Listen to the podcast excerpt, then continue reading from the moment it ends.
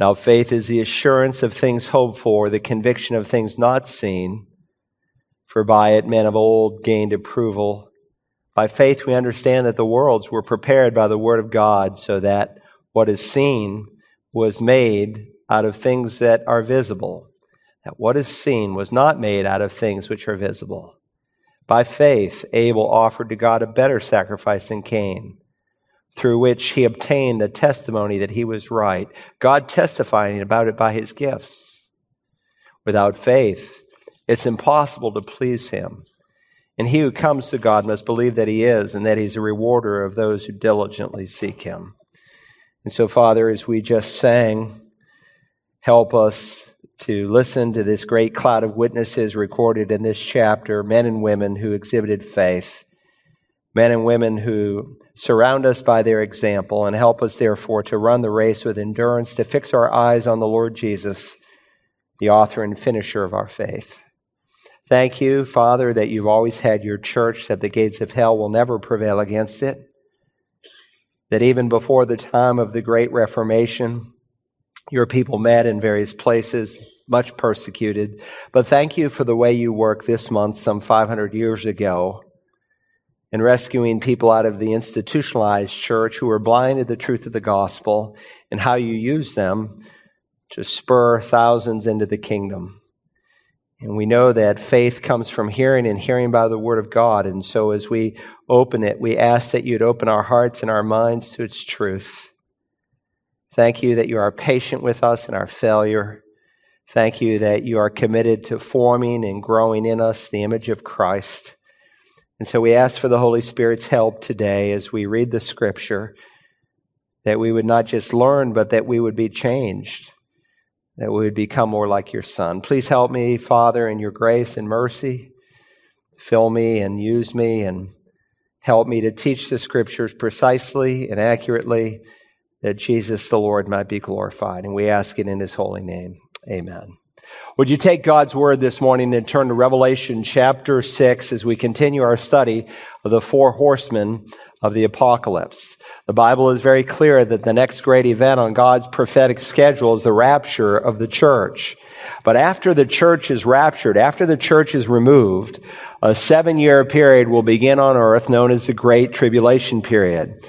Revelation 6 through 19 unfolds many of the events that will take place during that time. And as we read and study through those chapters, it is so terrible, so frightening, so horrible that you might think I'm exaggerating until you read it for yourself. And of course, Jesus, who never exaggerated, who is the truth, speaking of this time frame, said this, For then there will be a great tribulation, such as has not occurred since the beginning of the world until now, nor ever will. It is a time that is unprecedented in human history. I mean, you think about what Jesus just said. A time unparalleled in human history. Never been a time like it, never will be again. You think about all the holocausts, all the famines, all the diseases, all the earthquakes, tsunamis, hurricanes, tornadoes, wars. You put them all together, and Jesus said it doesn't even begin to compare. Anything that has taken place since the inception of time when God made Adam and Eve doesn't even begin to compare with what we are going to read.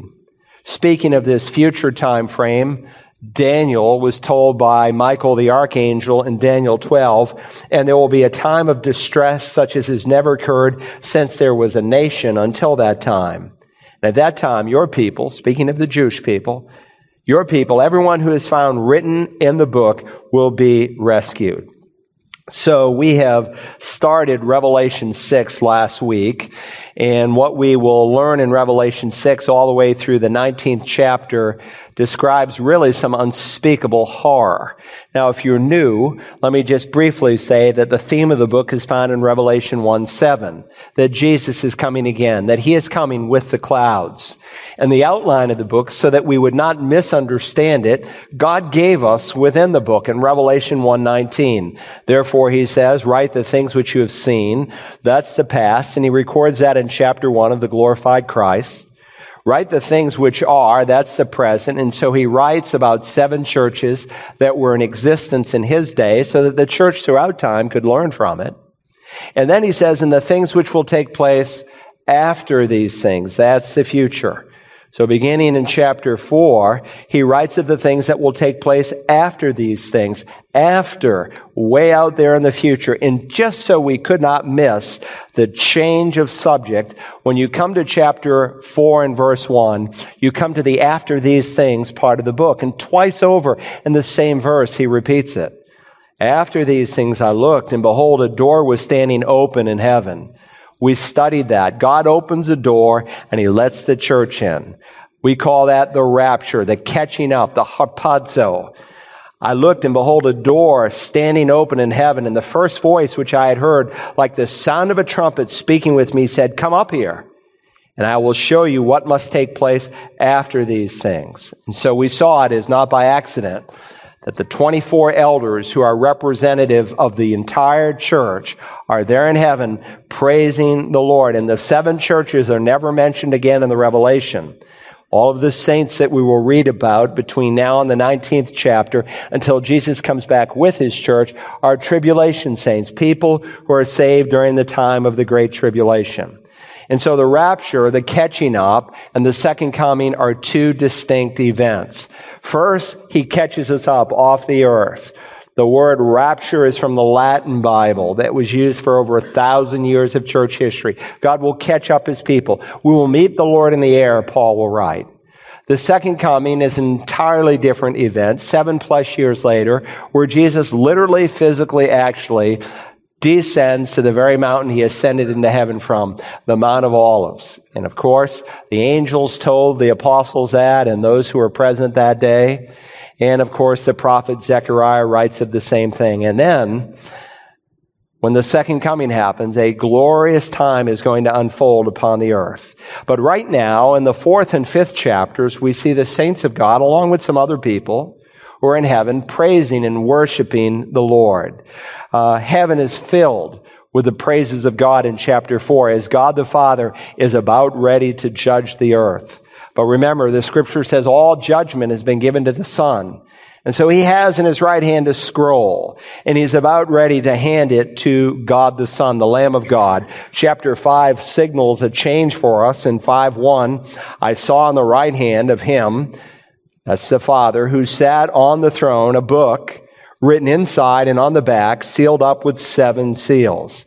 And so in chapter five, we found the apostle John weeping because of this seven sealed scroll. We read in verse two, and I saw a strong angel proclaiming with a loud voice, who, who is worthy to open the book and to break its seals? Any first century reader would immediately understand what a seven sealed scroll was. And we studied that. It was a very special document. It's what we might call a last will and testament. And God the Father holds in his right hand the last will and testament, the title deed, so to speak, of the earth. God originally designed for Adam to rule and reign over the creation. But because he listened to the voice of the evil one, he lost that authority. And so Satan now in the New Testament with a small g is called the God of this world.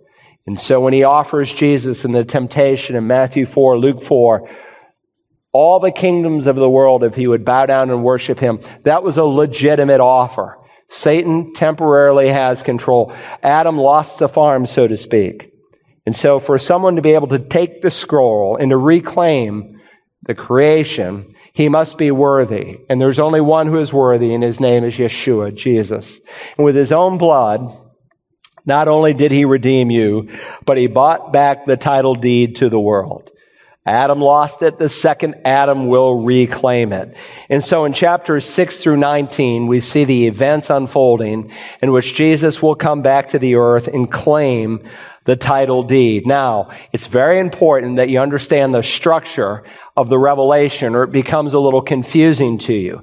So let me kind of give you some forward thinking and you, you're thinking people, you'll see it for yourselves as we work through the book. Here's a diagram of the seven sealed scroll. We saw this was no ordinary scroll. It was sealed in seven different places, not all across the outside, but a seal would be broken, truth would be revealed. Another seal would be broken, truth would be revealed. And so we will see first in the four, first four seals, the four horsemen of the apocalypse. The first comes on a white horse. The second seal is broken and a red horse comes. The third seal, a black horse.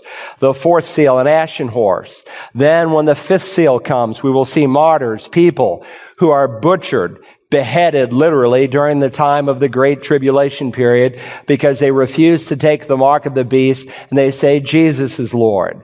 Then in the sixth seal, there's some cosmic changes. By the way, this four and three combination is not by accident. We will see the same thing when we come to the trumpet judgments. We'll see four trumpet judgments that are brought together and that will be followed by another three specialized judgments. And then between the sixth and the seventh seal, there's a pause. You read of that pause in Revelation chapter 7. There's 144,000 Jews who are miraculously converted. They become the Billy Grahams of the day. They preach the gospel to the whole world.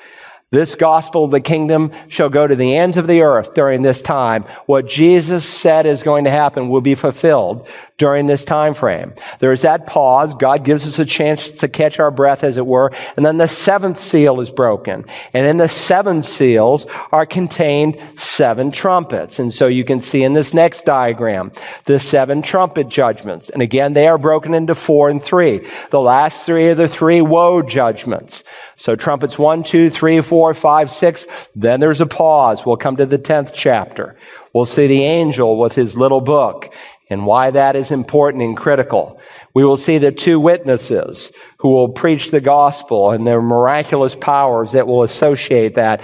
And then when you come to, uh, after that pause, you have the seventh uh, trumpet, and in the seven trumpets are contained seven bowls. And again, we'll see this same pattern with the bowl judgments. All right, that's important. So these don't happen all at once. They happen consecutively. And they will get worse and worse and worse because they are like a woman in labor where the labor pains become more and more intense, closer together, and then full labor takes place. When you come to the seventh trumpet, it seems rather dramatic. Let me read what happens in 1115. The kingdom of the world has become the kingdom of our Lord and of his Christ, and he will reign forever and ever. You may think, well, the book should end there.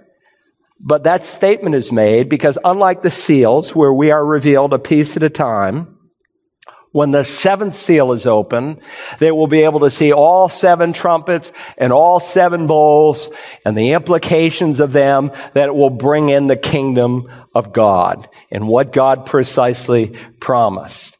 And so the seventh trumpet will chronologically bring in the second coming of Christ. And so uh, here's kind of the big picture. Uh, if you read both Daniel and the Revelation clearly, Again, the open door happens, the rapture takes place, and there's a space of time. This is not done schematically in terms of time. We don't know how big a space that is. But based on what Jesus gives in the opening verse of the Revelation, it's very fast. Maybe it's hours. Maybe it's a few days. Maybe a few weeks. But the church is removed, and a short time later, a one world leader comes on the scene and his name is the Antichrist. For three and a half years, Israel's protected. An event takes place right in the middle of the seven year period. Jesus quotes this event from the prophet Daniel. He puts it right in the middle of the seven years. So it's no mystery how Jesus understood the prophet Daniel.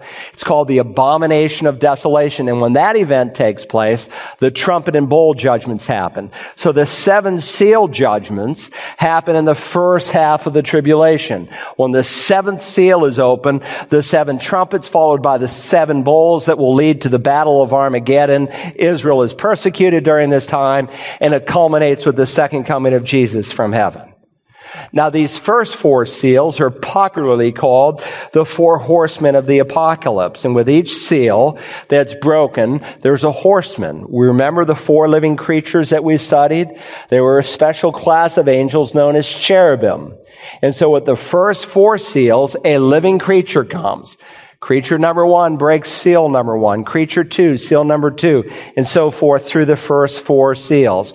And God describes using the imagery of a horse to help us understand what is going to unfold. Now, I told you before that one of the reasons that the revelation is difficult to understand is because 300 of the 404 verses are from the Old Testament. And it never once says, well, this is what Zechariah chapter 1 says, or this is what David said, or this is what Isaiah said. It's just woven through. And it's a beautiful weaving because it takes all of the prophecies to the Old Testament through all these various prophets, some of whom you don't know what time frame they are referring to, and God puts them in chronological order. And so if we are to understand the revelation, two critical things. One, we have to understand the unconditional promises God made to Israel. And number two, we have to understand our Old Testament. So this theme of four horsemen actually comes from Zechariah chapter one, where there's Persian rulers who send out these horses to purvey, to, to, to review the king's kingdom.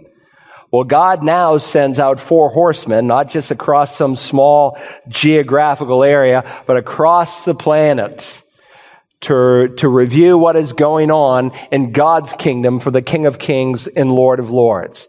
Now, this chapter refers to a book, as the NASB and the King James renders it. But if you have the New American Standard with marginal notes, you will see out in the margin it will say scroll. And that's really maybe a better way to translate it because this is not a book like you would think of it today. Today, you technically have what we call a codex. A codex is a book that's bound with pages. But at this time in human history, codexes were virtually not found anywhere. In fact, codexes don't become popular until about the third century. And from the third century to the Middle Ages, books that are bound together in pages are called codex. And that's an important term for you to know because sometimes you are going to be reading a commentary and it's going to refer to a codex or codices, plural, and they're referring typically to books between the third century and the time of the Middle Ages. But the codex was revolutionary, much like the printing press. And codexes were initiated by born again Christians. They came up with a great idea that we should put them together and bound them together to protect God's word. And so God uses born again Christians not only in the development of books, but ultimately in the development of the printing press. And so this is really a scroll and the Lion of Judah, the Lamb of God, Jesus Christ is given the scroll. Look at chapter um, uh, 6 and verse 1. Then I saw when the Lamb broke one of the seven seals, and I heard one of the four living creatures saying as with a loud voice of thunder, Come. I looked, and behold, a white horse, and he who sat on it had a bow, and a crown was given to him, and he went out conquering and to conquer. Now we discovered that this was the Antichrist and we studied this man in Daniel chapter 9. He's called the prince who is to come. And we learned that he will make a covenant with the nation of Israel. So he will come as a man of peace. And so he is pictured and described here as having a bow, but with no arrows. It implies that he will go to conquer the world and he will use the threat of war, but there'll be no bloodshed. And so he comes on a white horse just as the Prince of Peace comes on a white horse. But this is not Jesus. This is the devil's man. This is the Antichrist himself. He will come and offer a peace plan to the world. Think about it. Millions of Christians are suddenly gone. Consider all the turmoil that that will bring across the planet. Whether it's car accidents or plane crashes or whatever may take place, God's people are suddenly missing across the planet. And the world is going to be looking for a solution, for a deliverer. And this so-called savior will come as an impostor. Now the Bible predicts that at the end of time, most of the turmoil will center around the nation of Israel. It's not by accident that just as God used the Jewish people to bring the first coming of the Messiah, He will use them to bring about the second coming of the Messiah. But what is so sad is now in our day, that's become a minority opinion in the last 50 years. Virtually every, every evangelical 50 years ago would say, no, God's going to use Israel to bring about the second coming. And now it's very popular to say that the church is the new Israel. And there's almost an anti-Semitic spirit that is even feeding the culture. But in Daniel 9, this Antichrist is described. Let me read it to you. Daniel 9 verses 26 and 27.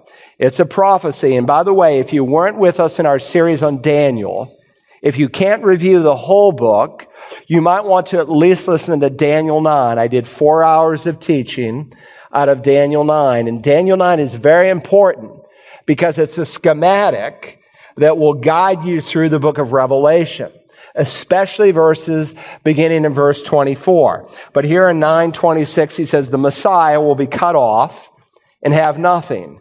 And the people of the prince who is to come will destroy the city and the sanctuary, and its end will come with a flood, even to the end that there will be war, desolations are determined. God predicts in Daniel 9, 24 through 27, 490 years of Israel's history. And he breaks it down. He gives the big schematic in verse 24. Here's what's going to happen in 490 years. Then in verse 25, he says, here's what's going to happen in the first 483 years. And then between verse 25 and 26, there's a gap of time.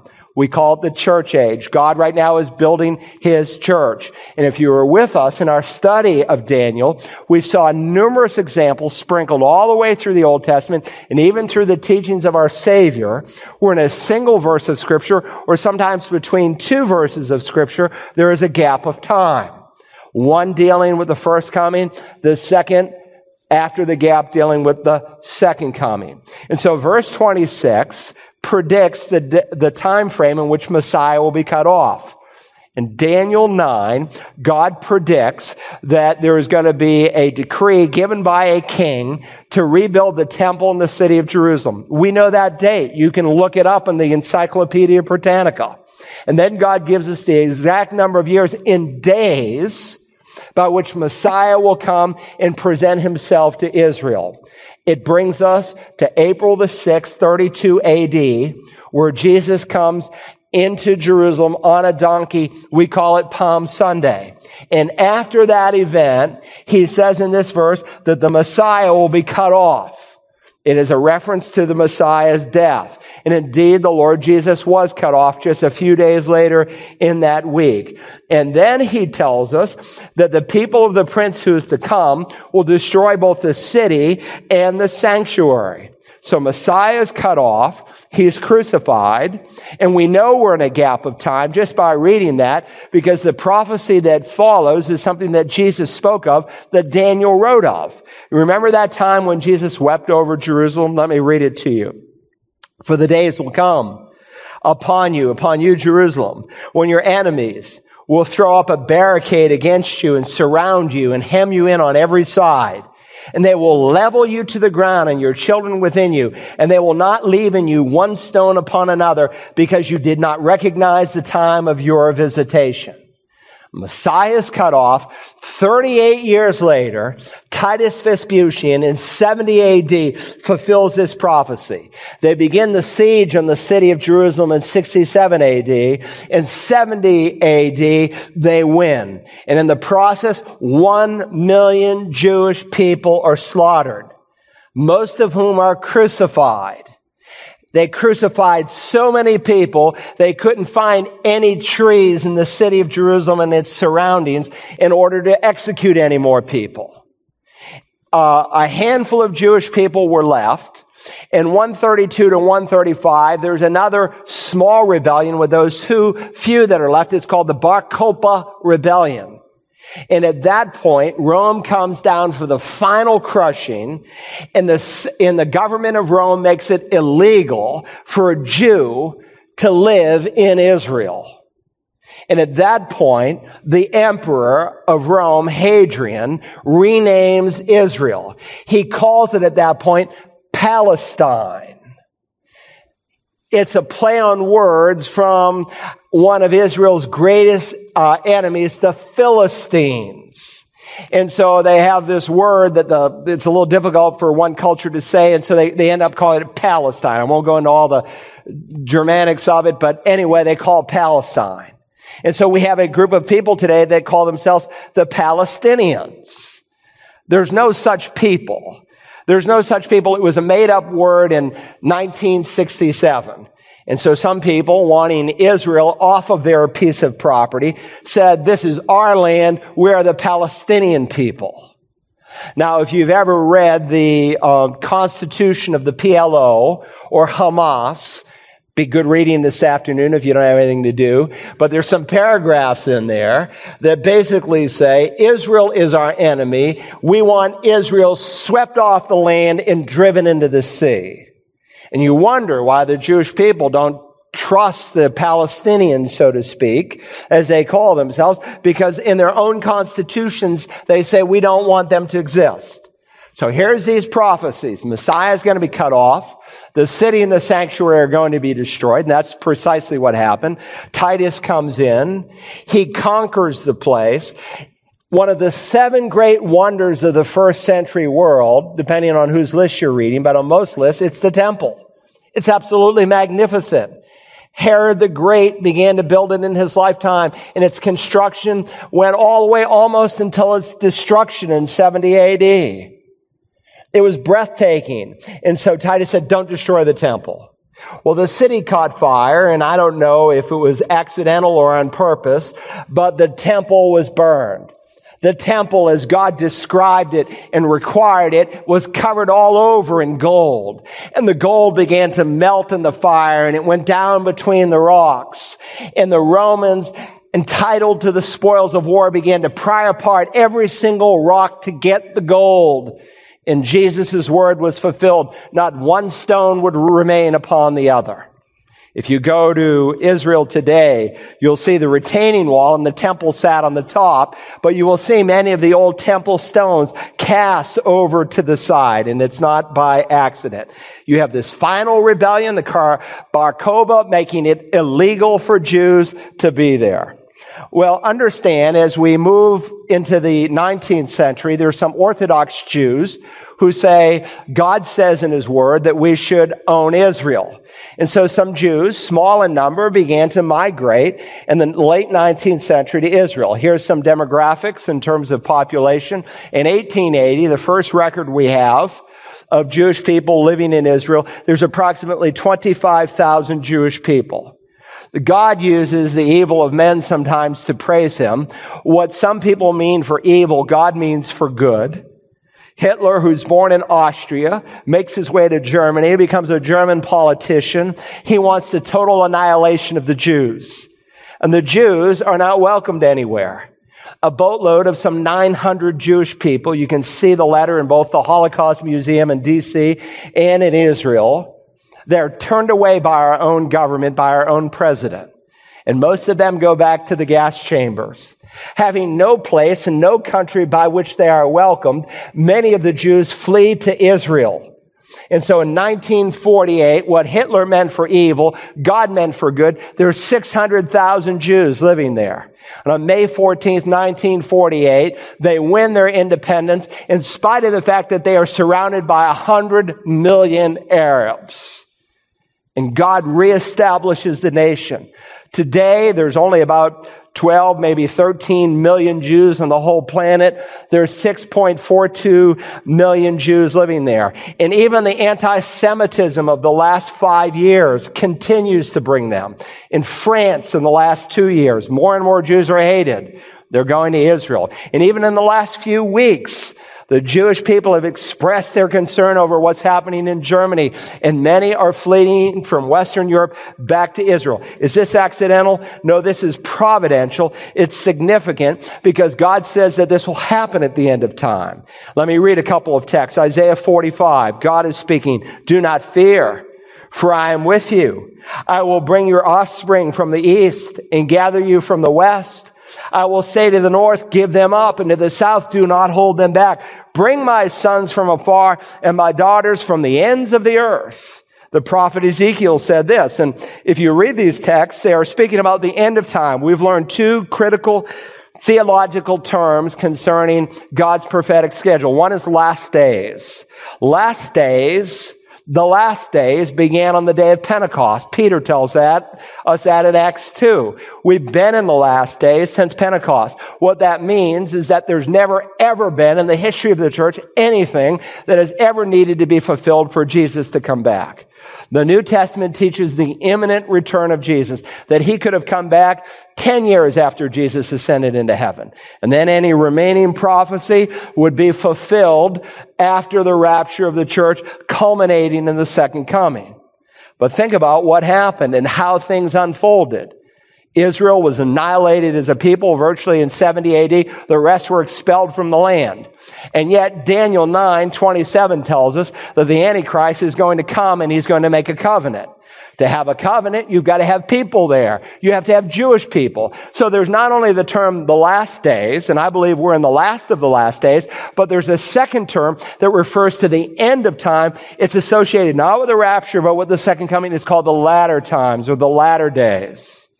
And so God, by these prophets, speaks about what will happen in the latter days prior to the second coming. Listen to what Ezekiel says. Therefore, say, thus says the Lord God, I will gather you from the peoples and assemble you out of the countries among which you have been scattered, and I will give you the land of Israel.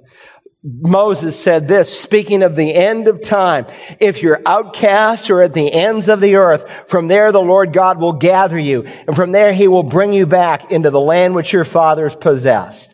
And so here in Daniel 9, 27, and he, speaking of the prince who's to come, will make a firm covenant with the many. The term the many, it's articular in the Hebrew, is reflected in the NASB, refers to the Jewish people throughout the book of Daniel. The many is the Jewish people. He will make a firm covenant with the many, with the Jewish people for one week.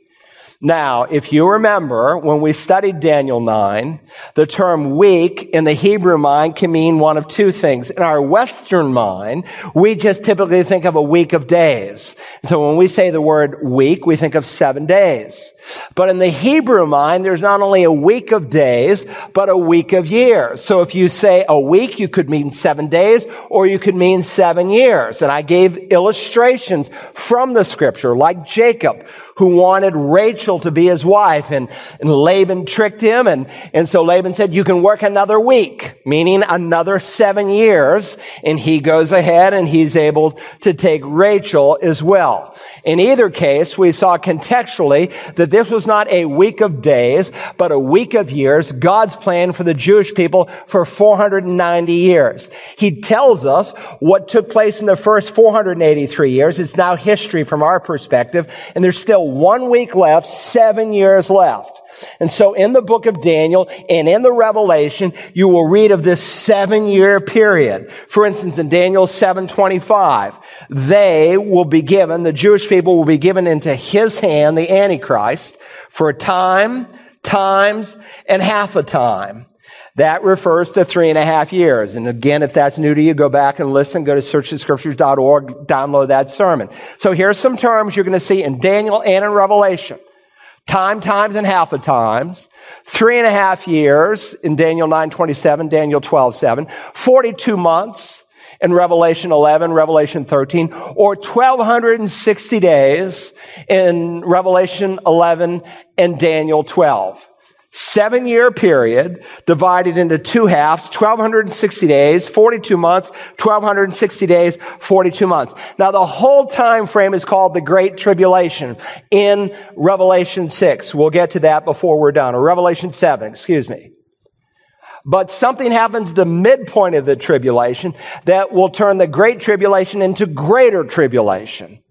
And all hell is going to break loose when that event takes place in the middle. And we will see that Jesus will document this for you. This is not just one pastor's understanding of it. We will go to the words of Jesus and we will see in the Olivet discourse how the same schematic in Matthew 24 perfectly follows what we're going to read in these chapters here in the Revelation.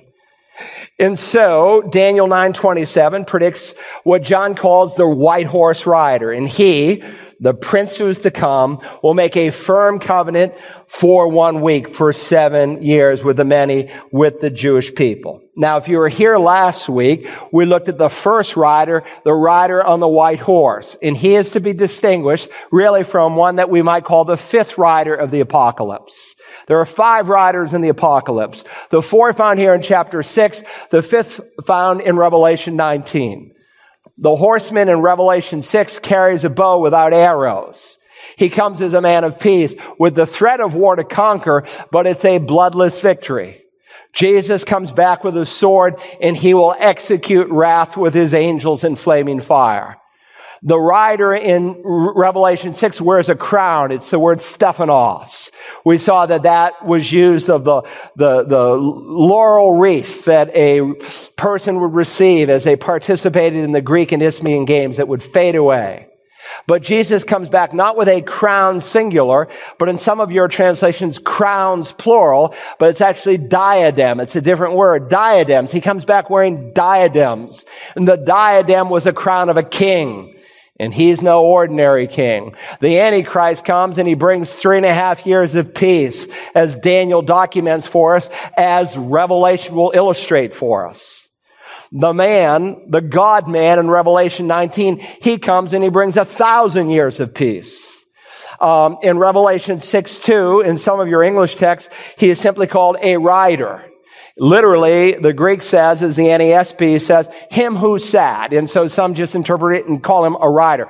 Him who sat. But the one on the horse in Revelation 19 is given a title, King of Kings and Lord of Lords. He is not a false Christ. He is the true Christ. He is the one who will rule and reign. He is called also faithful and true. And as we study the Antichrist, we will see he is just the opposite. He is unfaithful and he is untrue because he is Satan's man and, this, and the devil comes only to speak lies. And then finally, the Antichrist will bring about the start of the tribulation where Jesus will bring in his millennial kingdom, which will return, turn into his eternal kingdom that will never end forever and ever and ever. All right. You with me? Let's read our text now. Revelation 6 verse 1. Then I saw when the Lamb broke one of the seven seals, and I heard one of the four living creatures saying as with a loud voice of thunder, come. I looked and behold a white horse and he who sat on it had a bow and a crown was given to him and he went out conquering and to conquer. When he broke the second seal, I heard the second living creature saying, come. And another, a red horse went out and to him who sat on it, it was granted to take peace from the earth and that men would slay one another. And a great sword was given to him. When he broke the third seal, I heard the third living creature saying, come. I looked and behold a black horse and he who sat on it had a pair of scales in his hand. And I heard something like a voice in the center of the four living creatures saying, a quart of wheat for a denarius and three quarts of barley for a denarius and do not damage the oil and the wine. When the lamb broke the fourth seal, I heard the voice of the fourth living creature saying, come. I looked and behold an ashen horse and he who sat on it had the name Death, and Hades was following with him. Authority was given to him over a fourth of the earth to kill with the sword and with the famine and with pestilence and by the wild beasts of the earth. So God's judgments upon an unbelieving world begins with the opening of the first of seven seals, and they progressively get worse. We will see here in Revelation 6 uh, 13 times over, a third of the world, a third of this, a third of that that's damaged. When we come to the trumpet judgments, we will see it change to a quarter. They're not the same judgments, though there are common characteristics in both.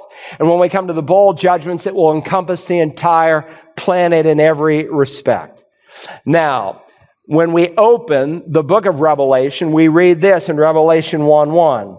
The revelation of Jesus Christ this book is not the revelation of John the Divine as some old King James translations rendered it. Most don't do that anymore. This is not the revelation of John. This is the revelation of Jesus Christ. And it's not the book of Revelations. It's revelation singular. It's the revelation of Jesus Christ given to him, given to Jesus. It's not given to John. It's initially given to Jesus. In what sense? He's the omniscient God. He's not learning anything new. It's given to him, as we will see, and that he owns it. He owns this revelation and all that is going to unfold in these seven plus years leading up to his second coming. The revelation of Jesus Christ, which God gave to him to show to his bond servants. That's us. If you've been born again, you're called a slave of God. You're one of Jesus' bond servants. The things that must soon take place. Now, the careful reader, especially living not in 95 AD, but in 2,000 plus years later, will simply ask, what do you mean by soon? This revelation was given to John about 2,000 years ago. Very little seemingly has taken place. So what do you mean by soon? And we saw that the word soon, quickly, suddenly, depending on your English Bible, is the word taxis. It's used a number of times all the way through Revelation. And it is used to describe something that happens quickly, not so much the length of time, but the speed of time. And so from the word taxis, we get our word tachometer. Some of you in the 70s would strap a big tachometer up on the, uh, before they built them into cars, up on uh, your, your uh, in front of your steering wheel. Remember? So some of you don't know what I'm talking about. They, they, they used to put these tachometers up there and supposedly it was a piece of speed equipment. And guys who had slow cars, who had no horsepower, they'd still put them up there. I guess it made them feel good. But in either case, once these judgments begin, once the door in heaven is open, very quickly, suddenly, soon, the seal, the trumpet, and the bowl judgments. STB, you know what STS is? Search the scriptures. Jesus said, search the scriptures because they reveal me. This is STB. Seal, trumpet, bowl judgments. And they happen very, very quickly. They unfold. And once they unfold, it happens incredibly fast. It will take your breath away. Now, as this next chart shows, if you'll bring it up, I think, or we, what do we have? Bring it up. Yeah, there we go. Remember now, here are these horsemen and they take place in the first three and a half years. All four horsemen, and not just that, the first six seals are going to happen in the first three and a half years. And the seventh seal, when that's opened, that's going to be opened in response to an event that happens dead center in the seven years. And that will bring the trumpet and bowl judgments that are going to follow. Um, so, Keep that in mind. The schematic's very important. Hold your finger here for just a second. Uh, let me read verse 4. Turn to 1 Thessalonians 5 for a moment. And as you're turning there, I'm going to read verse 4. It says, And another, a red horse went out, and to him who sat on it, it was granted to take peace from the earth. So when the second seal is open and the horse, the man on the red horse is loosed, things really get ugly. And by the way, remember, Antichrist comes first. He comes with a bow without any arrows. He comes as a man of peace. But the peace is short-lived. And things get ugly very, very fast. Here in 1 Thessalonians chapter 5, look if you will at verse 2. For you yourselves know full well that the day of the Lord will come just like a thief in the night. You remember the day of the Lord? That's an important phrase in the Bible. Whenever the word day in Hebrew or Greek is accompanied with a number next to it, it's referring to a literal, actual 24 hour day. No exceptions. So when you come into the Old Testament, for instance, there are over 465 times when the word yom, day, is accompanied with a number and no one debates, oh, that's an actual 24 hour day. But when we come to the opening chapters of Genesis and you have a number with the Hebrew word day, day one, day two, day three, not to mention the further defining phrase evening and morning, Christians today say, well, that doesn't mean a 24 hour day. That must mean long periods of time.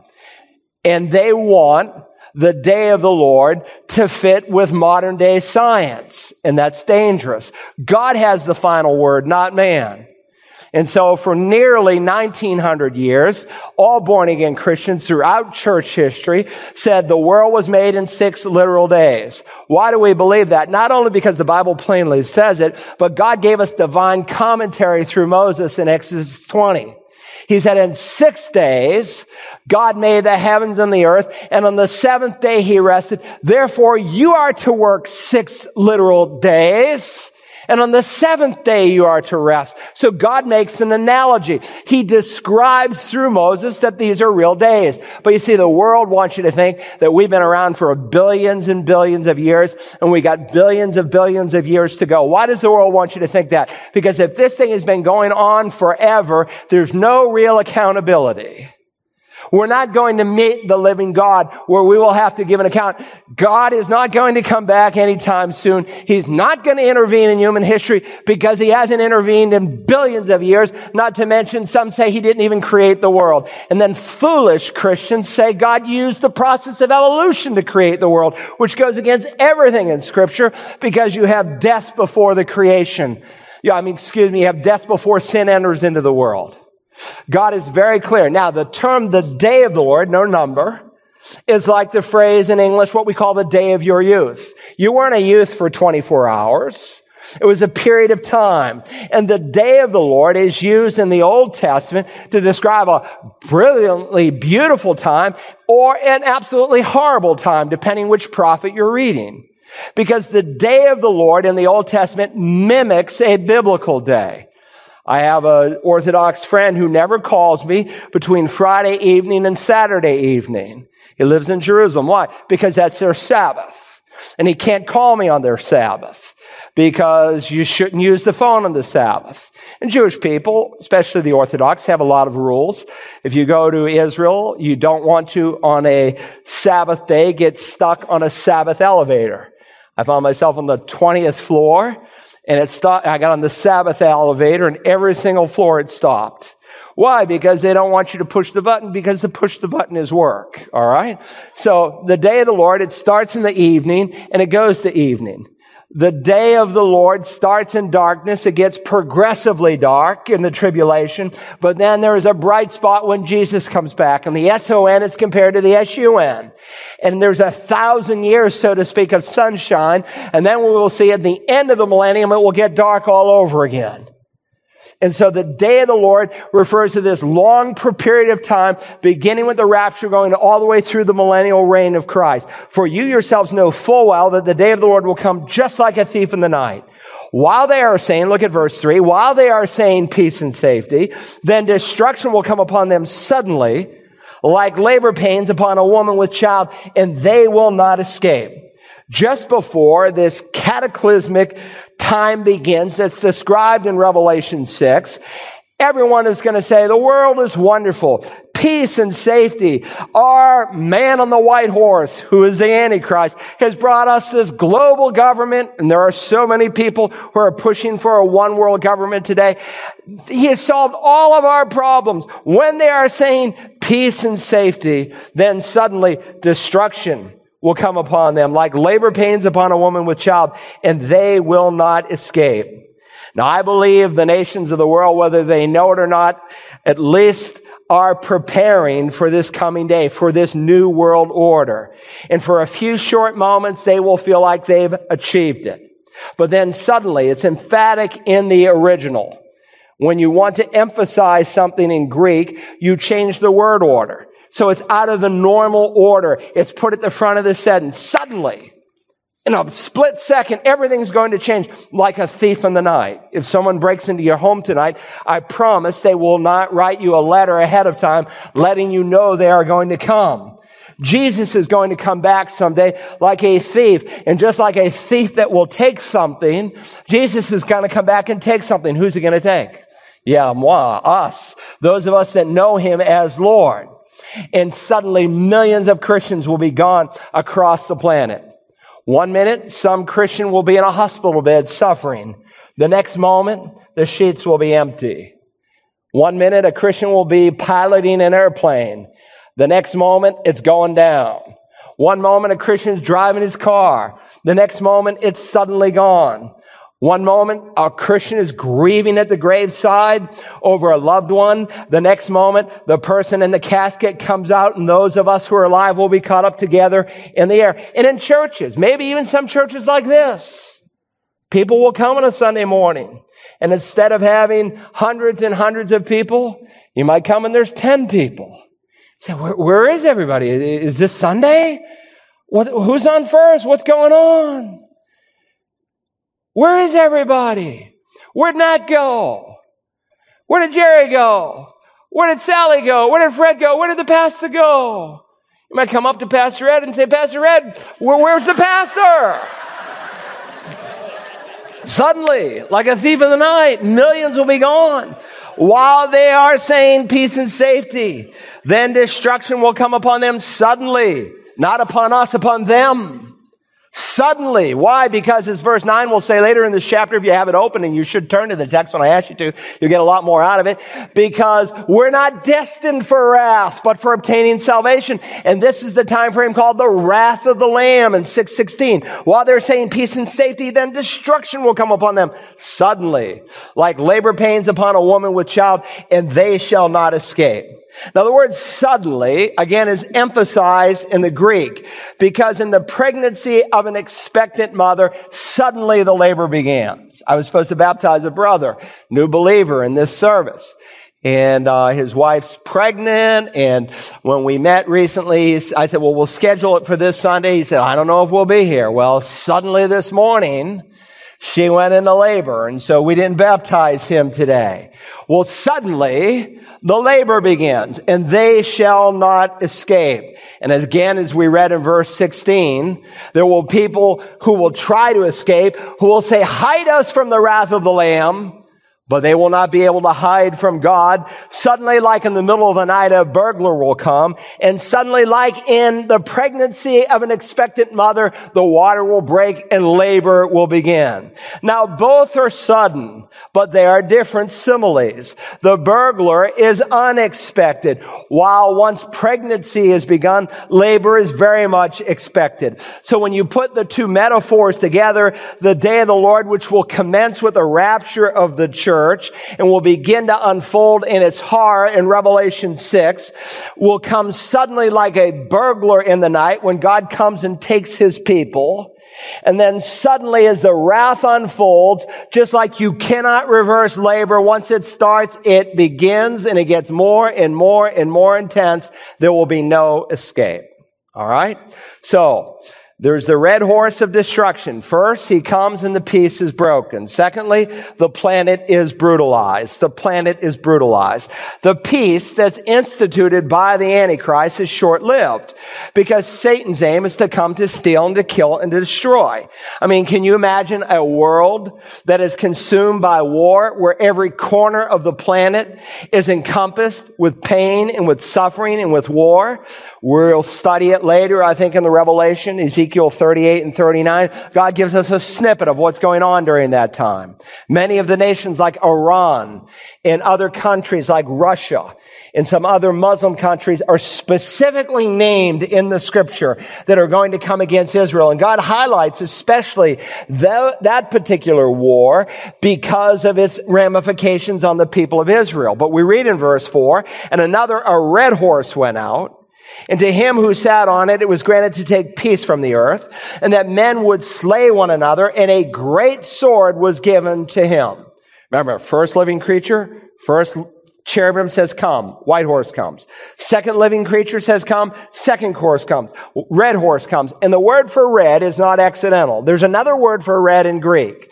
This particular word for red is a word that's used of warning. It's used of bloodshed. He comes on a red horse, just like the red dragon, same word used there, is ferocious and brutal and vicious. This man comes on his fiery red horse with great brutality. And he comes comes, the Bible says, with a sword. And the word for sword was the word that was used by the Romans who could authoritatively execute people. But not just any sword. The Bible modifies this as having a great sword. Maybe it's some weapon of mass destruction. But the Bible is clear that what is going to happen in this time frame is not limited to Israel, but he is going to take peace from the whole world. It's granted to him to take peace from the earth that men would slay one another. This is a world war and the magnitude that people have never seen. And this writer, of the Bible says, was permitted to take peace from the world. We've already underscored with the white horse, it was granted to him. In other words, what takes place takes place under the sovereign hand of God Almighty. While this man has freedom, while this man has his horse that goes across the planet, his horse is on a leash and it's under the hand of a sovereign God. They will say, fall on us and hide us from the presence of the Lamb who sits on the throne. And while he may execute judgment and war, he is within a fence. He's within certain boundaries during this day of wrath that is going to come. Now think about this. This is different from any other time in human history. Jesus said there's never been a time like it. There'll never be a time like it again. World War I was a horrible war. They say 18 million people died in the First World War. And the Second World War, we don't have an exact number, but it's somewhere between 60 and 80 million people who died. Not those who were injured, but who actually died. But as we're going to see, those are very, very small numbers compared to what is going to happen during this time of tribulation. And again, it will be a great sword. And no one knows for sure how that will unfold. Nine nations currently possess nuclear weapons. And our government tells us that 24 third world nations are trying to become nuclearized nations. Now, Jesus warned us in the Olivet Discourse that there will be wars and rumors of wars. Jesus taught in Matthew chapter 24 that there will be birth pangs that will progressively get worse, that will go all the way until the battle of Armageddon. Now, right now, the world is armed to the hilt. We have nations that we wish didn't have nuclear capacities, but they do. One famous general recently said we have enough stockpiles of military weaponry to kill everyone on the planet 150 times over. Imagine that 150 times over. Of course, once would be enough, I think, but anyway. But I can tell you right now, the only thing that keeps the world from exercising this control is God the Holy Spirit, who's the restrainer. He is holding back, but one of these days, the church is going to be removed and the Holy Spirit's presence in the church will be lost. The light will be gone and all hell will break loose. I will never forget watching the day after with my father in our living room. It was before my senior year in college. New York City at 9:30 in the evening had a total blackout. Some of you remember that. And uh, they said, I went back and reviewed this week, over 1,600 stores were looted, 1,037 fires were set, and $300 million of damage took place in one night. Nobody was actually killed, but thousands and thousands of people were hurt. And I don't know, maybe people thought, well, they could do it in the dark, the lights were out, no one would see. But God sees. The psalmist said, if I say, surely the darkness will overwhelm me and the light around me will be night, even the darkness is not dark to you and the night is as bright as the day. Darkness and light are alike to you. It's really a picture of what people will do in the darkness. Paul says people sin often in the darkness. Somehow they think they can escape the judgment of God or the sight of God Almighty, but they cannot. But what took place was just a smidgen just a foretaste of what is going to take place when the red horseman comes and peace is removed from the world. When the light of the world is gone. When the salt of the earth that prevents decay from happening. Then nation, as Jesus said, will rise against nation. The word nation is the word that we get our word ethnicity from. And kingdom will go against kingdom. That speaks of geopolitical boundaries. In other words, there's going to be race wars, ethnic wars, and world wars between nations across the planet. What took place in World War I and World War II, though they encompassed many nations, it was just a fraction of the nations of the world. In this coming day, every nation in the world is going to be engaged in war, and it will be a different time. There won't be any mothers praying for their children before they go off to battle. No fathers interceding for their son. No chaplains in the foxholes trying to introduce people to Jesus because the church will be gone. And during this time, as we'll see, as fast as people are converted, they're literally butchered and martyred for their faith. Now, Revelation is a book of prophecy. It is a book describing events that are yet to happen. And when the red horseman comes, he will literally take peace from the earth. It's never happened to this extent. You could take the French Revolution, the Civil War, World War I, World War II, Korean War, every conflict you could think of and put them all together. And they won't even begin to compare to what is in front of man. My friends, it will be a world without any hope. I mean, can you imagine what it will be like? And of course, we will read next week of the famines that will come. And famines always follow war. And so Jesus, describing this time, said, But woe to those who are pregnant and to those who are nursing babies in those days. The shrieks and the moans and the groans of people will be so horrible when this ghastly, gruesome, awful man comes on his red horse. You don't want to be here. So, how are we going to apply this today? Let me suggest three applications as we close. Number one, if you are a Christian, are you seeking to bring people to Christ? Are you seeking to bring people to Christ? Really, the four horsemen is just a reminder of another kind of wrath. This is God's wrath through the Lamb during the tribulation period. But this wrath will eventually change into eternal wrath. And when we study the eternal wrath that is yet to come, it's even worse than anything we're going to read in the Revelation. Now, men don't have to go to hell. God's heart is that none should perish, that all should come to repentance. But if men die and go to hell, it will be because they have refused God's provision. But God shares his provision through the church. But as we've seen, the church at the end of time, though the seven churches don't displays seven time frames. The final church that's mentioned in Revelation 3, the church of Laodicea, nonetheless pictures the church at the end of time because other scriptures tell us that, that the church at the end of the age will be a lukewarm, preoccupied church. And that's the body of Christ in our day. People spend more time on their Facebook page and on social media than they do in their Bibles. They spend more time communicating their latest picture than they do communicating the gospel. And so I would just say to you, do you have loved ones and friends and family who could be left behind for this? You say it won't happen in our day. How do you know that? God is setting the stage.